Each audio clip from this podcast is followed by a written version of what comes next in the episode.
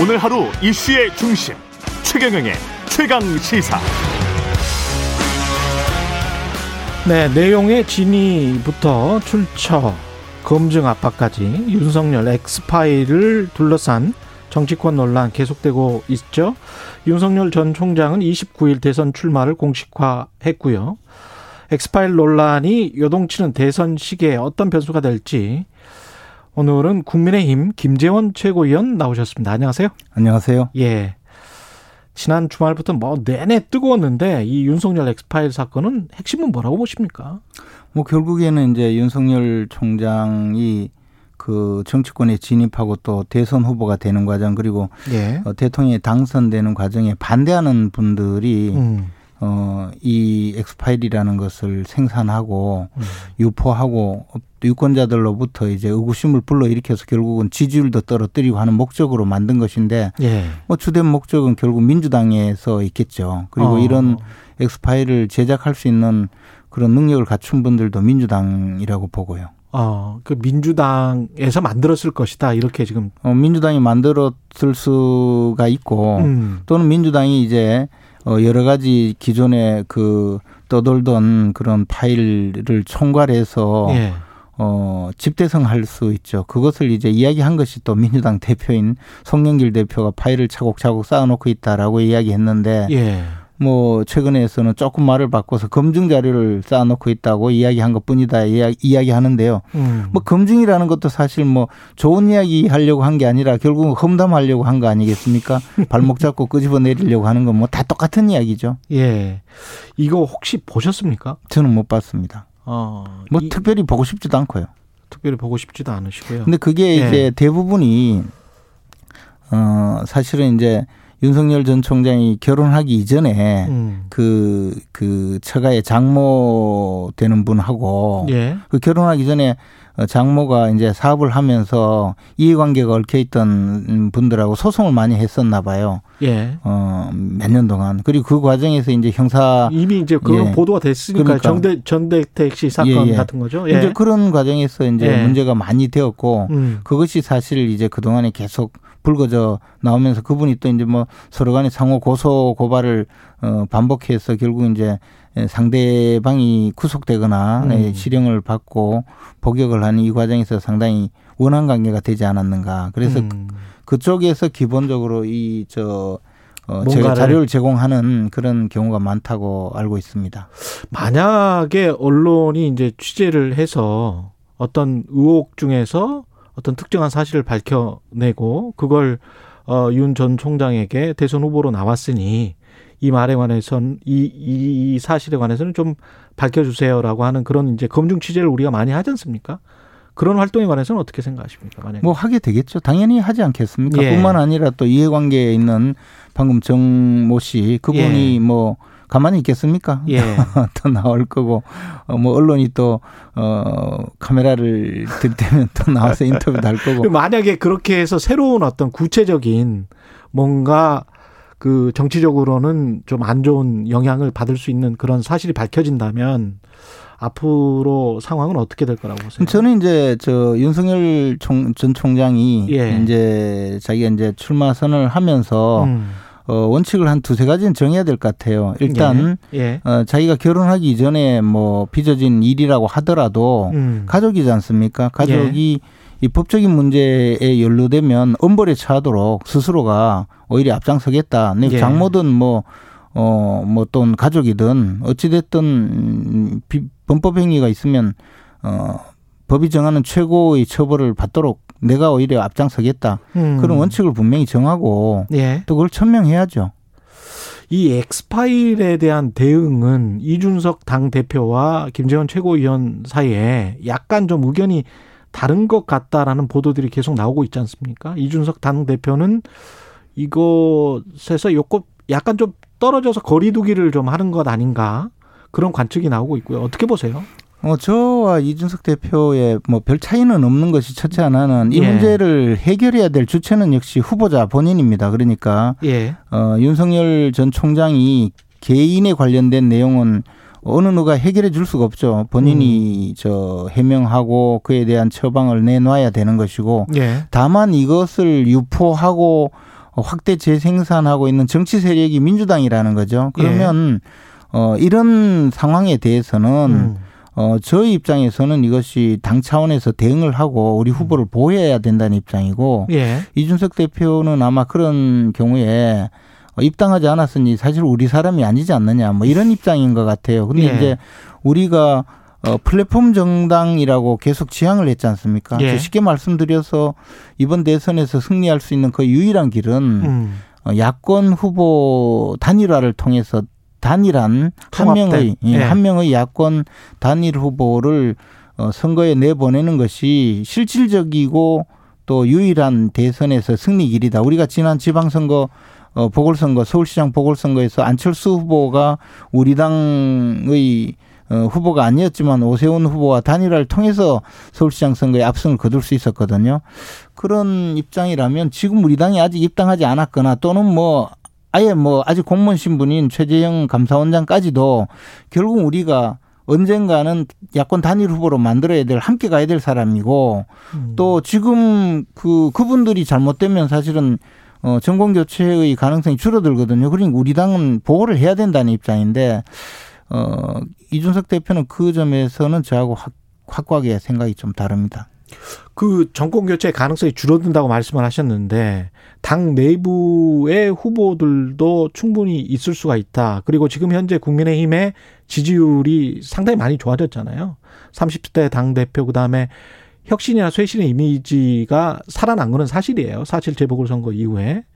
근데 그런 것들을 가지고 그런 자신감을 바탕으로 그 당 내에서도 나올 수 있는 것 아닌가 그리고 이길 수 있는 것 아닌가 그런 생각을 가지고 있는 분들은 없을까요? 어 당연히 있죠. 예. 그 지난번에도 당내에 있는 오세훈 후보가 결국은 단일 후보로 선출이 되고 승리했지 않습니까? 예. 저는 그렇게 되더라도 만약에 그때 우리가 야권 단일 후보를 만드는 노력을 포기하고 뭐 음. 야권이 분열되거나 했다면 또는 안철수 대표의 어 지지를 적극적으로 끌어내지 못했다면 또 어떻게 됐을지 모르거든요. 음. 지금 어, 만약에 지금 현재 우리 당의 후보의 지지율이란 건 사실 뭐 등수 안에 잘 못 드는 그런 정도의 네. 지지율이거든요. 아무리 네. 당 지지율이 높다 하더라도 약 이 대선에서는 또 음. 국민들이 보는 건 지도 지도자를 뽑는 것이기 때문에 정당의 어 그 어떤 후보뿐만 아니라 그 개인의 어 지도자성 내지는 저 국가를 어 끌고 갈 수 있는 미래 비전 같은 것을 많이 볼 수밖에 없거든요. 그렇죠. 그렇다면 예. 예컨대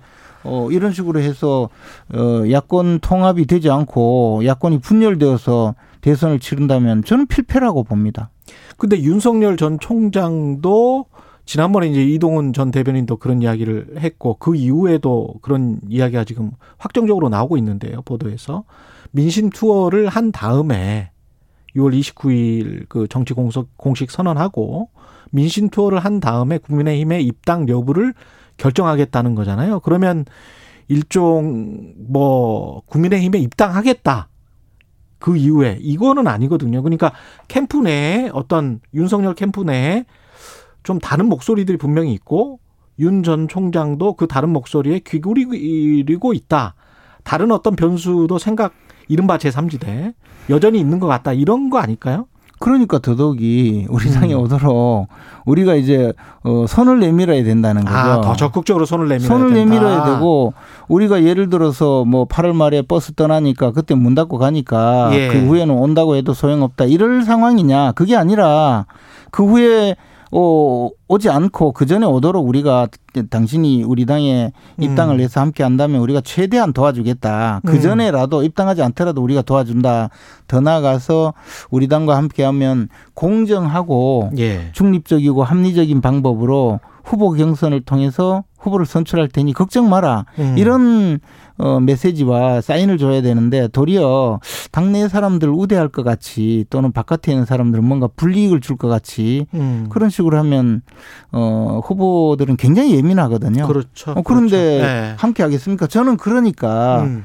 이것이 과연 야권 분열을 가정하고 이야기하는 것이냐 아니면 어떤 일이 있더라도 음. 통합된 후보를 저 만들어야 된다는 생각을 갖고 이야기하느냐의 차이라고 봐요. 더 나가서 예.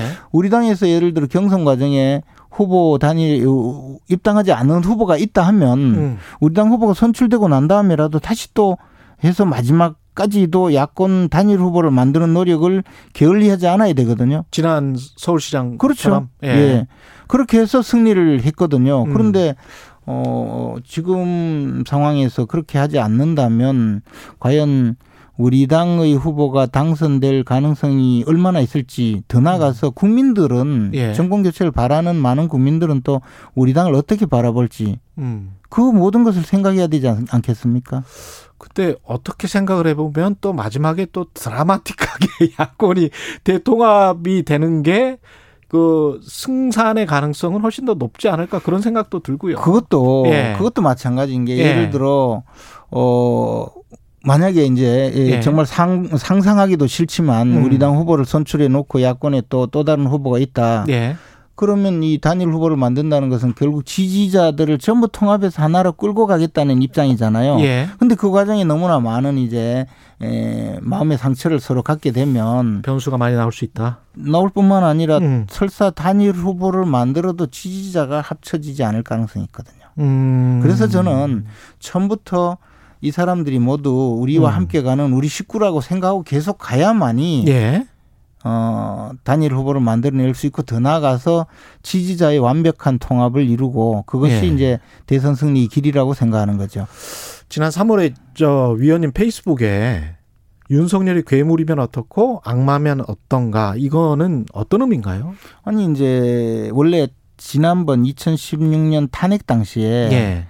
어 당시에 이제 박지원 전 국민의당 대표가 예. 그때 이제 어, 우리 당, 당시 우리 저 새누리당 의원들 많은 분들이 이제 탄핵에 에, 동참을 했거든요. 예. 그런데 민주당에서는 사실상 이 탄핵이 되지 않을 걸로 보고 음. 어, 그 새누리당 당신들은 심판받아야 될 분들이지 탄핵에 동참한다고 그런 소리 하지 마라 이렇게 나오니까 예. 박지원 국민의당 대표는 어, 이 탄핵이라는 저 힘든 고개를 올라갈 때는 음. 악마라도 악마의 손이라도 잡고 함께 가야 된다. 예. 해서 결국에는 탄핵을 성사시켰거든요. 지금 우리가 정권 교체를 네. 생각한다면 예. 박지원 국민의당 대표가 악마의 손을 잡고 탄핵을 어, 성공시켰듯이 우리도 음. 뭐 예를 들어 윤석열 전 총장에 대해서 어, 사적인 감정이나 또는 좋지 못한 인상을 갖고 있는 많은 분들이 있다면 예. 그분들도 정권 교체에 동참하기 위해서는 지금 가장 정권 교체의 유력한 후보인 윤석열도 음. 함께 가자. 그렇게 해서 야권 단일 후보를 만들어낸다면 정권 교체의 성공 가능성은 훨씬 높아지고 음. 어떻게 보면 우리가 정권 교체를 할 수 있는 유일한 길이니 예. 혹시 악마라고 생각하는 분이 있다 하더라도 그 손을 잡고 같이 갑시다. 윤 전 총장 이 입당을 한다면 빠르면 빠를수록 좋다는 입장이신 거죠. 그러니까 저는 이제 윤석열 총장 나름대로의 정치 네. 일정이 있을 겁니다. 또 하나는 어 지금 뭐 국민들 중에는 검찰총장이 갑자기 그 음. 어, 정치에 참여한다는 건좀 이상하지 않느냐라고 의구심을 갖고 있는 분들도 있을 거거든요. 네. 그러나 시간이 지나면서 점점점 국민적 어떤 음. 기대가 높아진다면 정치 참여에 대해서 훨씬 또 다른 저그 어, 안정감을 가질 분들도 많기 때문에 저는 예. 일정 기간 본인의 그 숙고 기간을 두고 또 국민들도 윤석열 총장이 정치에 참여하고 대선에 출마한다는 데 대해서 어, 안정감을 갖고 받아들일 수용할 수 있는 기간을 좀줄 어, 수도 있다고 생각합니다. 그래서 너무 우리 당에서 음. 언제까지 들어라 음. 어, 계속 요구하는 것 자체가 예. 과연 우리 당에도 도움이 되지 않고 윤 총장에도 도움이 되지 않을 뿐만 아니라 더 나가서 오히려 또 이저 어, 윤석열 총장이 우리 당에 어, 입당을 해서 함께 하는데도 약간 정, 저 장애 요인이 될 수 있기 때문에 그런 이야기는 좀 하지 않는 것이 좋겠다는 입장입니다. 지금 대선 주자 중에 복당한 홍준표 의원이 있습니다. 네. 예. 집 나간 맏아들 돌아왔다. 이렇게 이야기를 했는데요. 당 분위기는 어떻습니까? 그 뭐 이제 맏아들이 예. 그러시니까 예. 집안 어른들 걱정이 많죠. 뭐 원래 집안이 잘 되려면 맏아들이 튼튼해야 되는데 예. 뭐 말썽을 많이 부렸지 않습니까? 그러니까 이제 예. 걱정이 많죠. 아니 근데 아까는 이제 그 윤 전 총장이 서로 악마나 괴물이라고 생각하는 사람들이 있다고 할지라도 윤 전 총장과는 손을 잡아야 된다 그런 말씀을 하셨잖아요. 그 저는 예. 저그 홍준표 전 대표가 입당하는데도 뭐 저 아주 반대. 찬성하고 예. 그랬지만 예. 들어오셔서 제발 이런 걱정을 좀 안 하도록 예, 안 하도록 좀 했으면 좋겠다. 예를 예. 들어 어제 우리가 이제 그 복당 홍준표 의원 복당안을 승인하는 그 예. 의안을 저 의결하기 직전에 예. 어 물론 뭐 그 전에 저도 그런 이야기 했지만 이준석 대표가 한마디 했습니다. 예. 드디어 올 것이 오고야 말았습니다. 그 전에 저 차담에서 제가 했던 말을 예. 인용을 하더라고요.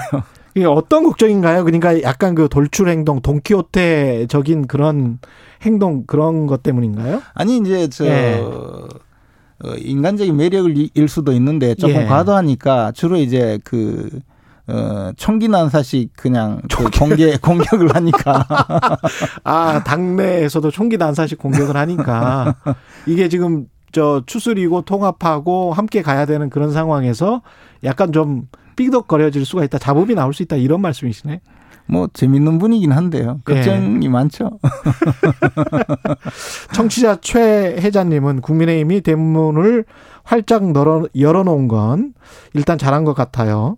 공정하게 경쟁을 해야겠죠. 이런 말씀하셨고요. 청취자 머선 129님은 국민 국민이 엑스파일 궁금해하면 언론은 역할을 해야 합니다. 이런 말씀하셨고요. 최재형 원장은 감사원장인데 이제 윤석열 전 총장 같은 경우는 일단 검찰총장도 정치적 독립성을 요구받긴 하지만 좀 시간이 많이 좀 지났어요. 3, 4개월 지났, 지났지만. 그리고 쫓아내려고 했지 않습니까? 그렇죠. 근데 이제 최재형 감사원장 같은 경우는 네. 그 정도의 그 뭐랄까 스토리는 없지 않습니까? 네. 그런 상황에서 이제 국민의힘이 자꾸 당기는 건 네.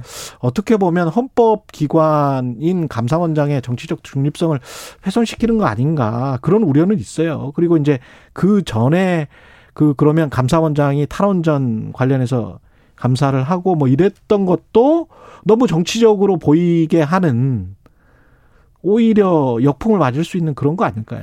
그래서 이제 그 부분은 사실 예. 유권자인 국민들이 판단을 해야 될 몫이라고 생각합니다. 그런데 음. 이제 말씀하셨듯이 결국 감사원장이 정치적으로 중립해야 되는 음. 대통령 직속 기관이라고 하더라도 직무상 독립되어 있고 정치적으로 중립성을 요구받는 그런 예.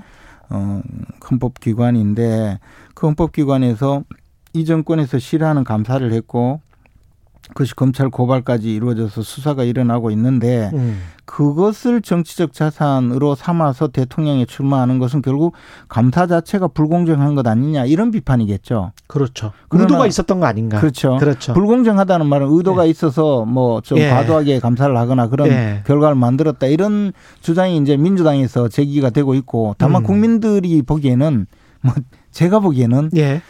어, 엄정 중립하게 정말 이 나라를 위해서 엄정 중립하고 꼭 필요하고 절대로 그냥 넘어가서는 안 되는 그런 사안에 대해서 감사를 실시했고 음. 어, 역사를 바로잡는다는 그런 소명의식까지 가졌는데 예. 그 후에 이 정권이 자기들에게 불리한 내용으로 감사가 이루어졌다고 온갖 핍박을 가하고 음. 뒤집어 엎으려고 하니 그분이 보기에는 이런 정권이 계속되면 이 나라가 어, 온전하지 못하겠다라는 역사적 소명의식을 갖고 예. 내가 대통령이 되어서 내가 또는 내가 대선에 출마해서 이 정권이 계속 반복되는 일은 막아야 되겠다라는 역사적 소명 의식을 가졌다고 생각하고 있습니다.